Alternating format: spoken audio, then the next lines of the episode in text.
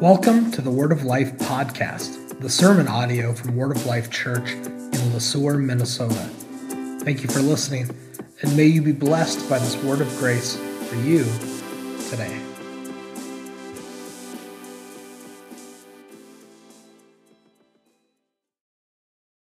So it is Lent. Um, and one of the things that I seem to hear quite a bit is that I'm giving up beep for Lent. Whatever that beep is in your life. I'm, uh, you know, I hear all sorts of things of, you know, ideas of I'm giving up this for Lent and that's. First of all, I find that phrase really interesting because I'm like, you're giving it up for Lent. Not, not I'm giving this up for God, or not I'm giving this up, you know, like for a better, you know, healthier lifestyle or something along those lines, but I'm giving this up for Lent as if, as if spring has told you, dude, you need to give something up. Like we said, Lent literally means spring. And so, allow me to tell you, spring hasn't told you anything. Matter of fact, we don't even know when it's going to get here. This could be a tease or this could be the real thing. I don't know. I'm kind of hoping, as a Henderson resident, that spring kind of comes slowly. a little melt, a little cold. A little melt, a little cold. Nice and easy spring is what I'm praying for. And, and not a lot of flooding. We'll see how it goes. But that is one of the things that we, that we hear, and, and whether it's because of religion or tradition or just kind of social context, I hear, I hear a lot about I'm giving this up for Lent. And the, but the, it sounds really kind of cool. I mean, I've, I've done it myself, and, and there's some healthiness to, you know, to kind of, in, in some ways, giving things up. But I don't know if we're going to give it up for Lent. I think there's a sense in which we just, well, not all of us, but a lot of people like rules.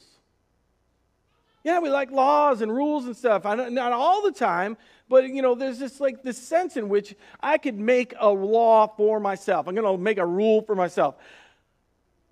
I'm going to give up Coke for spring. And you think to yourself, okay, it's uh, 40 days of Lent plus the Sundays. I could go without Coca Cola for a month and a half. And you make this rule no Coke for me. And everything's going great. The first week just kind of cruises by. Yeah, there's a little headache, but who's really worried about caffeine addiction? Not me. No, no, no.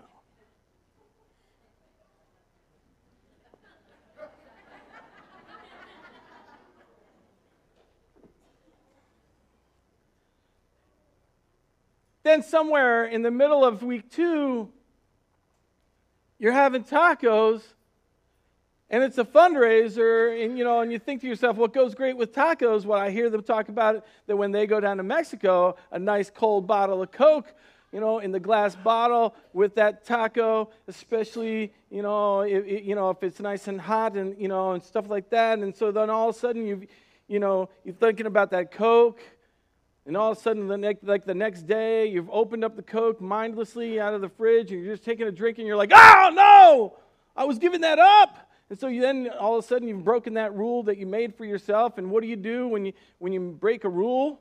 You feel guilty, which is funny because God never told you to give up Coke, but you made a rule for yourself, and so all of a sudden you're feeling guilty all uh, over a rule that literally doesn't exist. It's weird, but we do it. The answer to, to guilt is always the same, whether it's a rule that we've created or a rule that God's given us. The answer to guilt is always the same. We bring our guilt to the Lord, and He gives forgiveness. Whether it's, a, whether it's a real guilt or a false guilt, or whether it's a rule that we've broken before the Lord or a rule, rule that we've broken from ourselves, our guilt gets brought to the Lord. Whether we think about it or not, that's where guilt gets handled for real. And so uh, today, as we enter into talking about Lent, we're going to discuss this, this journey toward Jerusalem. And so I'd like to try to kind of not think as much about like giving stuff up for Lent. We'll talk about it a little bit, but think more about the journey that Jesus takes towards the cross. And, and, and looking at what he has done for us and the journey on our way to, with him. And so if you, if you have your Bibles, you could turn with me to Luke chapter 9, and we're going to hang out in Luke chapter 9. It is full of really great stuff. I, will be honest with you. Uh, you know, Eric and I were discussing, and we probably do all of Lent all in Luke chapter 9. But we're going to try and take this journey all the way up to Jerusalem, all the way through, through the cross, because that's exactly what Jesus did. Uh, in Luke chapter 9, we're going to look at verse 18 and following as we hear God's word about what's, what Jesus is doing. Now, it happened that as he was praying alone, the disciples were with him, and he asked them, Who do the crowd say that I am? And they answered him, John the Baptist, others say Elijah, still others say like one of the prophets that uh, you know from old has risen. And then he said to them, But, but who do you say that I am? Peter answered, The Christ of God.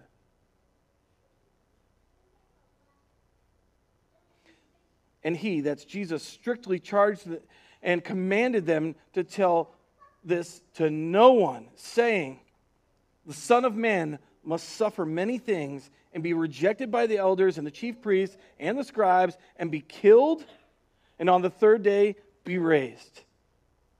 And he said to all, If anyone would come after me, let him deny himself, take up his cross daily, and follow me. For whoever would save his life will lose it, but whoever loses his life for my sake will save it. And what does it profit a man if he gains the whole world and loses or forfeits himself? For whoever is ashamed of me and of my words, of him will the Son of Man be ashamed when he comes in his glory and the glory of the Father and of the holy angels. But I tell you truly, there are some standing here who will not taste death until they see the kingdom of God. Here it's the reading of God's word. It's because it's God's word, not mine. Peter makes this amazing confession of faith as they're having this conversation about who people think Jesus is. And this conversation is still happening today. People will still dis- discuss and argue about who Jesus is. Who do, you, who do people think that he is? As a matter of fact, they're going to have this conversation about Jesus, they'll have this conversation about you. It happens all the time. I was, uh, I was talking with a, with a young mom recently who was telling me about her kids. And she said, you know, she pointed to one of her kids and she said, She's just like her dad. And then she smiled and said, This one's just like me.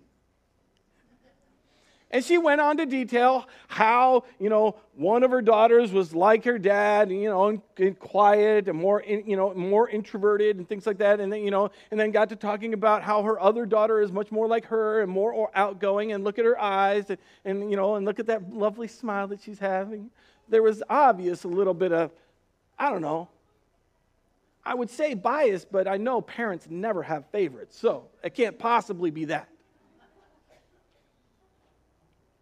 You see, I, have experienced that a lot of times. Everybody's got an opinion about who, who you are.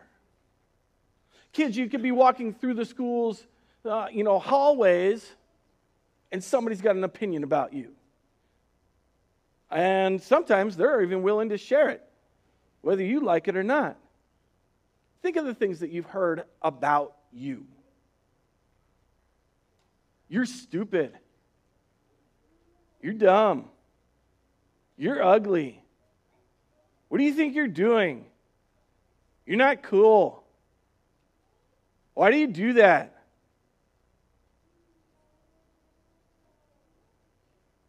Don't worry, adults. People have opinions about you too. If you're not sure what they are, just go to HR. They'll tell you. Yeah. Or, even better yet, call your family. Pick up the phone, call somebody in your family. They'll tell you a little something about you. Don't worry, it won't even take that long. Everybody has an opinion about you. Everybody's got an opinion about Jesus too. And so as as we hear over here this discussion that they're having, you know, and he's saying, you know, some people think that Jesus is John the Baptist. Now, this is kind of crazy because John the Baptist and Jesus are really very close in age. You know, the, uh, their pregnancies, uh, the, the pregnancies of their mothers overlap. They're, they're actually cousins. And so, the, the, but the, the thought is that people were, were only aware that something spiritual, something great is happening. They've got something in common. Maybe like Jesus is really just John the Baptist come back to life. Now, that's kind of weird because they were cousins and like they knew each other. I don't know how that works. In any case, it's kind of weird. But everybody's got somebody, he's just like John the Baptist, except different. Okay. Other people think that he's Elijah, that the prophet Elijah, who has been dead for over 400 years, has chosen this time to come back now because, well, actually, he didn't die. Elijah actually, you know, when Elijah got tired out being a prophet, God sent a fiery angel chariot to come and pick him up and swoop him off into heaven. That's cool. Super jealous, just saying. Super jealous. So some people think that Elijah, you know, that Jesus is Elijah. Because there is a prophecy that that before the Messiah comes, Elijah's got to come first. And that's why they've talked about some of the prophecy about John the Baptist is that he came in the spirit of Elijah. Okay? Some people say Moses. Okay? Moses, great leader, great prophet of the Lord. You know, the Lord loved Moses, hung out with him face to face. And so some people say, hey, Jesus has got to be Moses. But still others say, I don't know, I'm undecided some prophet, some prophet. They're all wrong. But Peter, as the spokesman for the whole group, who do you say that I am? Jesus asks. And Peter, as the spokesperson who's willing to open up his mouth, says, You are the Christ of God. And we don't, we don't always think about this, but Christ is actually not Jesus' last name. I know. Kind of kind of weird because we use the word Jesus Christ a lot, you know? But Christ is not his last name. It's really actually the, you know, it's, it's talking about who he is, his identity. Uh, Christ means Messiah. It means the anointed one, the one that God has been promising since the beginning of time, the one that God would send to save his people, the one that the Savior that God would send to rescue his people out of slavery to sin. That's all of that is all contained in that one little word, Christ. So it's not his last name, but it really is who he is. It's his identity. Jesus isn't Moses. He's not Elijah. He's not his cousin John. Jesus is Christ, the Savior the one sent from God to rescue us from our sin. And when Peter hears it, the God, some of the other gospels you know, explain some of the longer conversation, but what we have right here in the Gospel of Luke is that when Peter hears that, he says it, and Jesus hears it, and Jesus says, All right, all right, all right, don't tell anybody. This is the one time that they actually listen to that. You know, the rest of the time when Jesus says, and like, hey, don't tell anybody, it seems like they really talk about it quite a bit. But this time when he says, hey, don't tell anybody, they don't. And, and then Jesus reveals for the very first time the next stage of the plan. The next part of the plan is a journey to the cross, a journey to Jerusalem, a journey to the ascension. And the, the way back to heaven is a, is a rough trip. You see, it's a journey of rejection. Jesus is going to be rejected by, by all of the religious and political leaders of the day. The one who God sent to be the Savior will be completely rejected. It's a, it's a journey of suffering. It says that he's going to suffer many things. We have a tendency to think about the physical suffering that he suffers on the cross. As he's being crucified, as he's being beaten and tortured before they put him on the cross, the nails through his hands and his feet, and the, and the crown of thorns on his head. But the suffering includes the spiritual suffering of taking on himself the sins of all humanity. Jesus Christ, the one who knew no sin, who never committed sin and had no sin inside of him, took on sin. That's suffering that we'll never know. If we feel our bones being crushed like David because of our unconfessed sin, and that's just ours, I can't begin to imagine the crushing weight and burden of all of the sin of all of humanity, all on Christ Jesus. The journey is a journey of rejection it's a journey of suffering. It's a journey that will lead him to the cross where he will be killed. And they will take his dead body off of that cross and put it in a tomb. But that's not the end of the story. Right there in Luke, Jesus foretells that after three days, he's going to rise again to new life. Yeah. The journey to the cross is really a journey to new life and resurrection. And so he tells everybody who's present there, you got to know. Following Jesus isn't just kind of a cakewalk. Following Jesus is not an easy walk. He goes on to say, Look, foxes have holes, you know, birds have nests, Son of Man doesn't even have a place to put his head. You see, the journey to the cross is a journey of hope, homelessness. You're not going to have a home. The journey to the cross is, is, a, is a hard journey where people are going to be against you. The journey of following Jesus is a journey of death, in which he says, If you want to follow me, Jesus says, if you want to follow him, take up your cross daily. And a cross in that day was not an implement of jewelry. Nobody had like some cross earrings or something like that.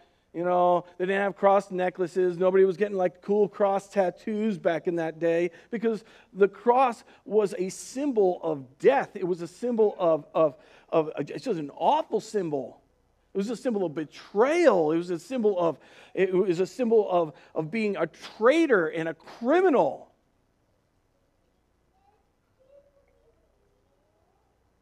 And Jesus says if, if you want to follow him, you need to take up your cross daily. And that's what he's talking about is not like taking up some small burden. Oh, you know, I've got allergies, but that's my cross to bear. No. Allergies is not your cross to bear. Allergies are not going, your, your nose is not going to run to death. That's not going to cause you to die. I understand we all might get a little bit uncomfortable when, you know, when spring really comes and the allergies really start hitting and you start, that is not our cross to bear. Even some of the physical ailments that really do impact us, you know, and, and, and, cause us some strife, that's not our cross to bear. Oh, and by the way, disobedient children, not your cross to bear. I can think of all sorts of things that I've heard. Ah, it's just my cross to bear. No. The cross that we bear is sin and death. And what he's telling us is that every day, Every day as we bear that cross, daily we take our sin and we confess it to the Lord and we nail it right back to the cross. Every day. It's confession. And that's that's what Lent, Lent is really about. If you're tempted to give up something for Lent, allow me to give you some alternate suggestions. Fasting is a real thing, and, and Jesus talks about it and says, says to his followers, Hey, while I'm here, you're not going to fast, when I go away, you will fast. And so fasting is just a way. Not everybody gets to do it. Uh, some of you might have some like some dietary issues and things like that that wouldn't allow you to. Uh, and I'm not talking like I can't fast. I get grumpy when I don't have my morning coffee. That's not what I'm talking about. I'm talking about like diabetes and stuff like that. Okay, so. Uh, fasting is, just you can, you can pick your time or something like that but it's taking a usually it's, it's taking a, times that you would normally eat and sacrifice eating to focus on prayer.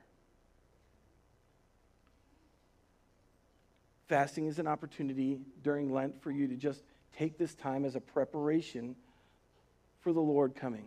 It's an opportunity for us to spend some time in, in prayer, confessing our faith and confessing our sins. It's not a have to, it's a get to. Okay? So please don't leave here and say, well, good news fix the budget. We're all fasting.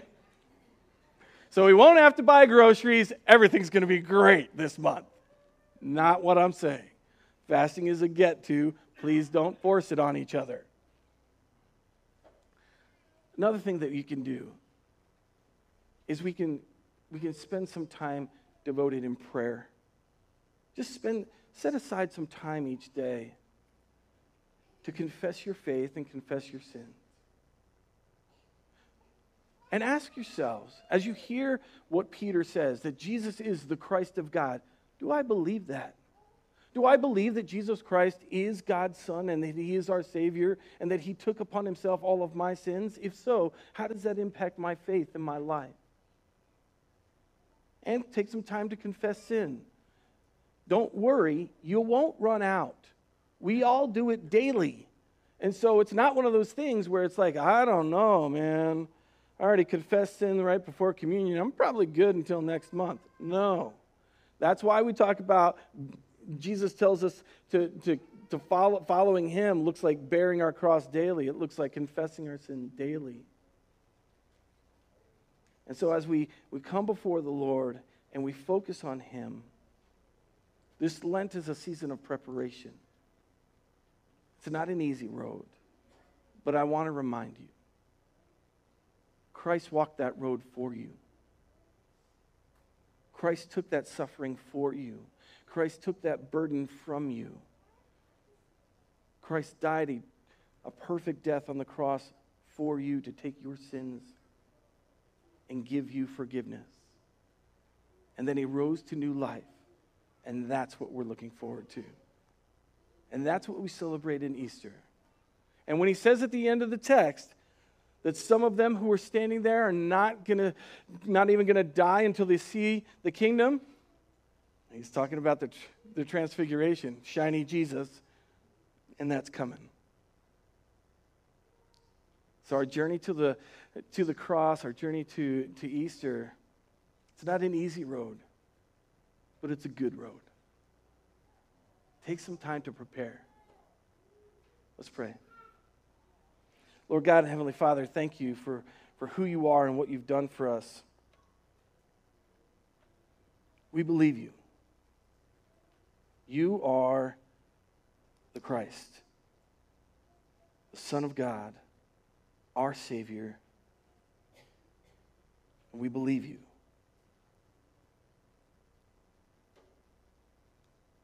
Thank you for calling us to follow you. Help us as we confess our sin. We don't want to carry the cross. We want what we want. The cross is a gift, an opportunity to bring to you our sins and our burdens and receive forgiveness and freedom. It's in your name we pray, Lord Jesus, our Savior. Amen. Jesus Christ, my